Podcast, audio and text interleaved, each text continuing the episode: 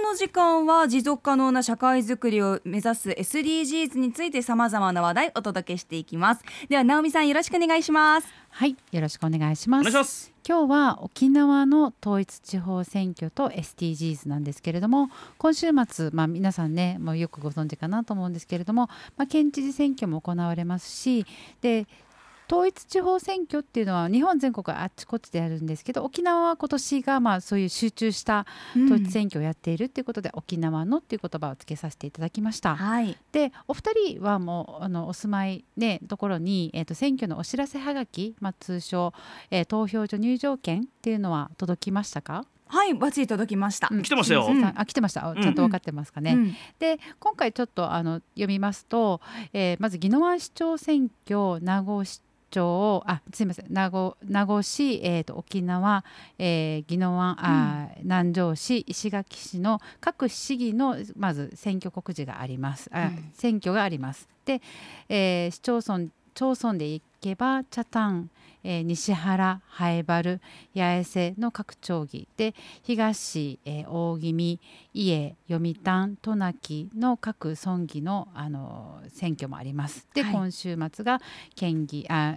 け県議の補選と県知事選もあります。うん、さらに今月末の方では、えー、泣き人村でうるま市議もあります、というふうに、まあ、たくさんの選挙があるんですけれども、うん、連日ね、まあ、県知事選挙がすごく報道されてますけれどもあの、えーと、4市町村と24市町村議のあの投開票も行われるっていうことですごくまあ選挙イヤーになっているなというふうに思うんですけれども、ね、はい、であのリスナーの皆さんにも今期日前投票がここ多分56年かなと思うんですけどかなり呼びかけられて浸透し始めているのかなと思うんですけれどもアップのリスナーさんね中心にあのツイッターで呼びかけてみました。で皆さんは期日前投票行きますかっていうことで今現時点ですね昨日の午後から呼びかけてみて今65人の方々があの投票してくださっていますけど、うん、69.2%の方々が、まあ、基本的に期日前に投票に行くよっていうふうに答えています。はい、で27%約30%の方々が、まあ、当日行きますっていうふうに答えてますね。うん、で3%の方々がそもそもあまり選挙に行かないっていうふうにお答えしていただいています。まあ、はい、あの本音かなっていうふうに思うんですけれども、うんうん、あのお二人は期日前投票行く派ですか行かない派ですか？私はもう期日前ですね。うん、うん、やはりこう台風の影響が今後出てくるかもしれないし、ね、もう、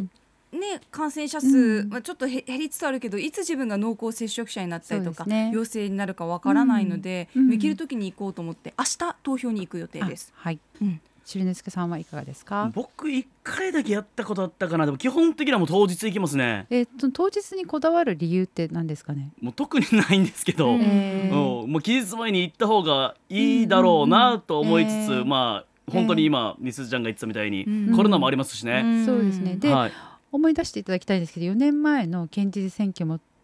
多分台風だったんですよ。で私はすごく覚えているのが台風で私は海外に実はいて、はい、で台風のために沖縄に帰ってこれなかったんですよ。はい、でもそれを見据えて私はまあ投票に行っていたっていうことで本当に大事な一票が 無駄になるなっていうことをすごくヒヤヒヤしながら見た時間だったなっていうふうに思っていて、うんうん、今回もね私もあの台風の前にもすでに済ませたんですけど4日間ぐらい台風でなかなかやっぱり外に出られないという時期もあって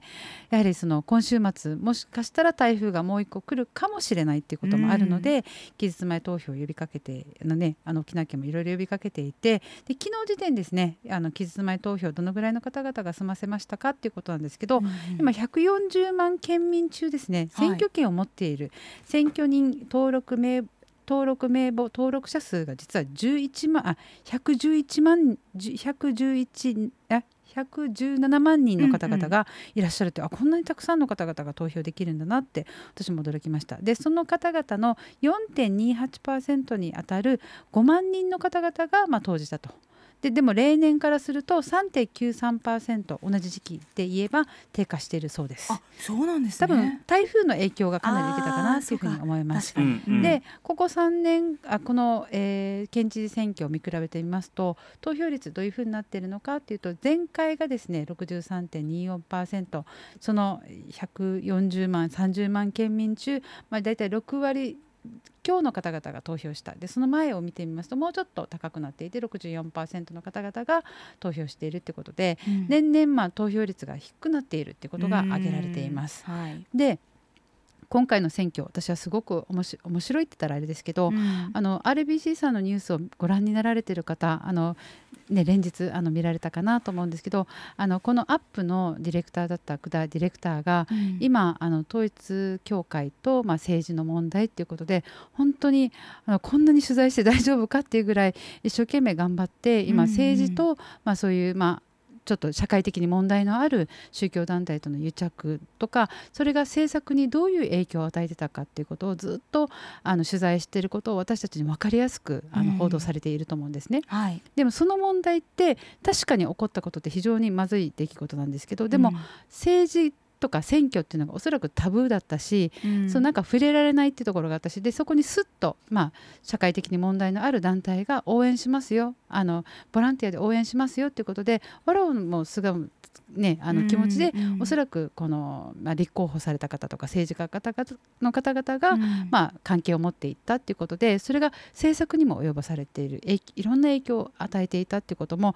分かってきて、私たちはすごく何なんだこの状況はっていうふうになったと思うんですけど、はい、でも私たちがそれに対してしっかりとまずウォッチしてなかったっていうこともあると思うし選挙じゃ終わった後にじゃ受かって終わり、まあ、一票投じたから終わりではなくて見続けないといけないんじゃないかなっていうことを今回この報道を通じて私すごくいろいろ考えさせられることもあったしであと、久田ディレクターあの本当にあのちょこちょこあのテレビにも拝見してて本当に頑張ってるなこの報道頑張ってるなっていうふうに私は見てたんですけど、うん、私自身も2016年からこの公職選挙法変わって18歳選挙が投じられるようになって、はいはい、学校に政治家を呼ぶっていうことを私ずっとやってたんですね。でそれは一人の政治家を呼ぶんではなくて例えば対立候補がいれば必ず両者を呼ぶとか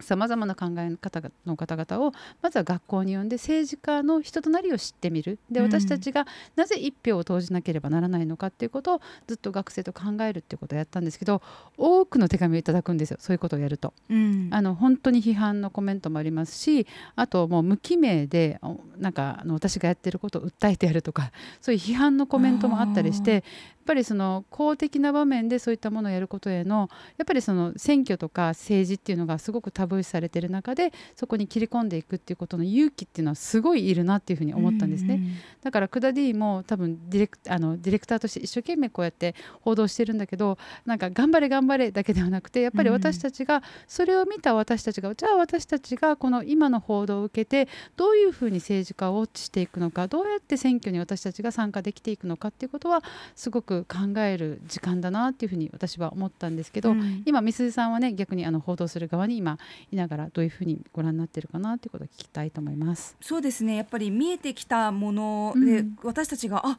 これとこれがもしかしてつながってるのかなとか、うん、いろいろやっぱり考えるその重要なターンになっていると思うんですよね。だからそのなんですかね、まあ、自分が1票を投じなくてもなんか入れたいところがないとか、うん、自分が入れてもどうせ変わらないというような声もねよく聞かれるんですけれども、うん、やっぱりこの自分の声を届けるっていうこともすごい大事ですし、はい、その選挙っていうのが自分の身の回りの大事な人例えば家族であったりとか、はい、まあ、この友人であったりとかと、えーどういうふうな社会になってほしいんだろうねっていうことを考える機会になってると思うんですよ。逆にそれ以外の機会だとあまりこう切り出しにくいというか、だから自分は今こういう社会課題があると思ってるんだけど、お父さんどうとか、ね、お友達のみんなどうとか、そういうことを言えるような環境になっていくっていうのが、うん、い。い環境なのかなって私は思ったりしますね。えーえー、うん、はい、シルネスケさんいかがですか、うんそうですね、まあ、この報道なんかをまあしっかり見て、うん、まあ、どこに投票するかって選ぶっていうのは、まあ、もちろんそうなんですけれども、えー、まあ、特にコロナになって、えー、まあ、この、まあ、緊急事態宣言だったり、うん。えー、その政治家の人が発するものが、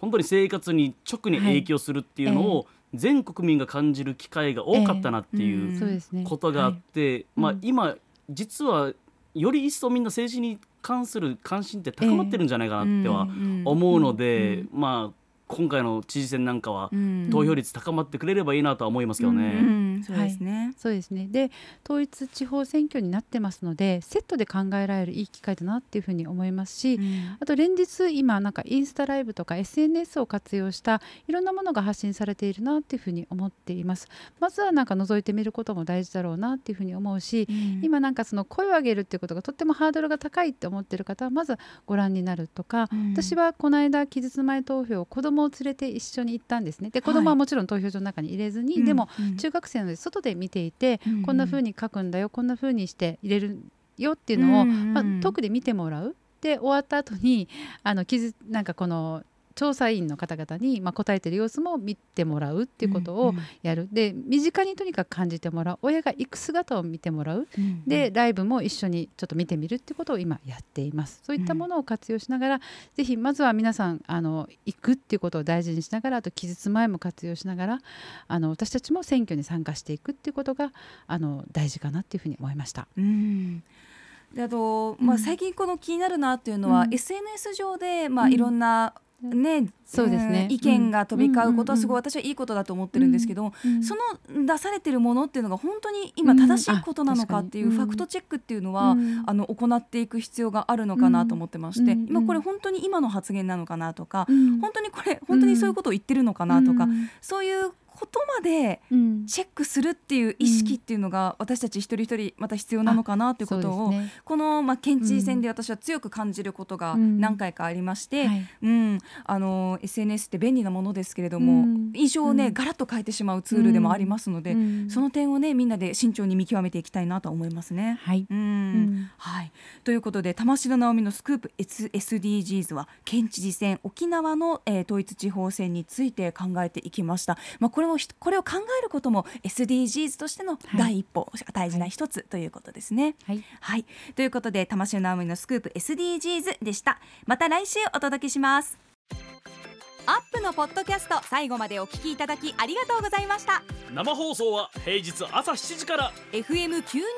AM738 RBC アイラジオ。県外からはラジコでお楽しみください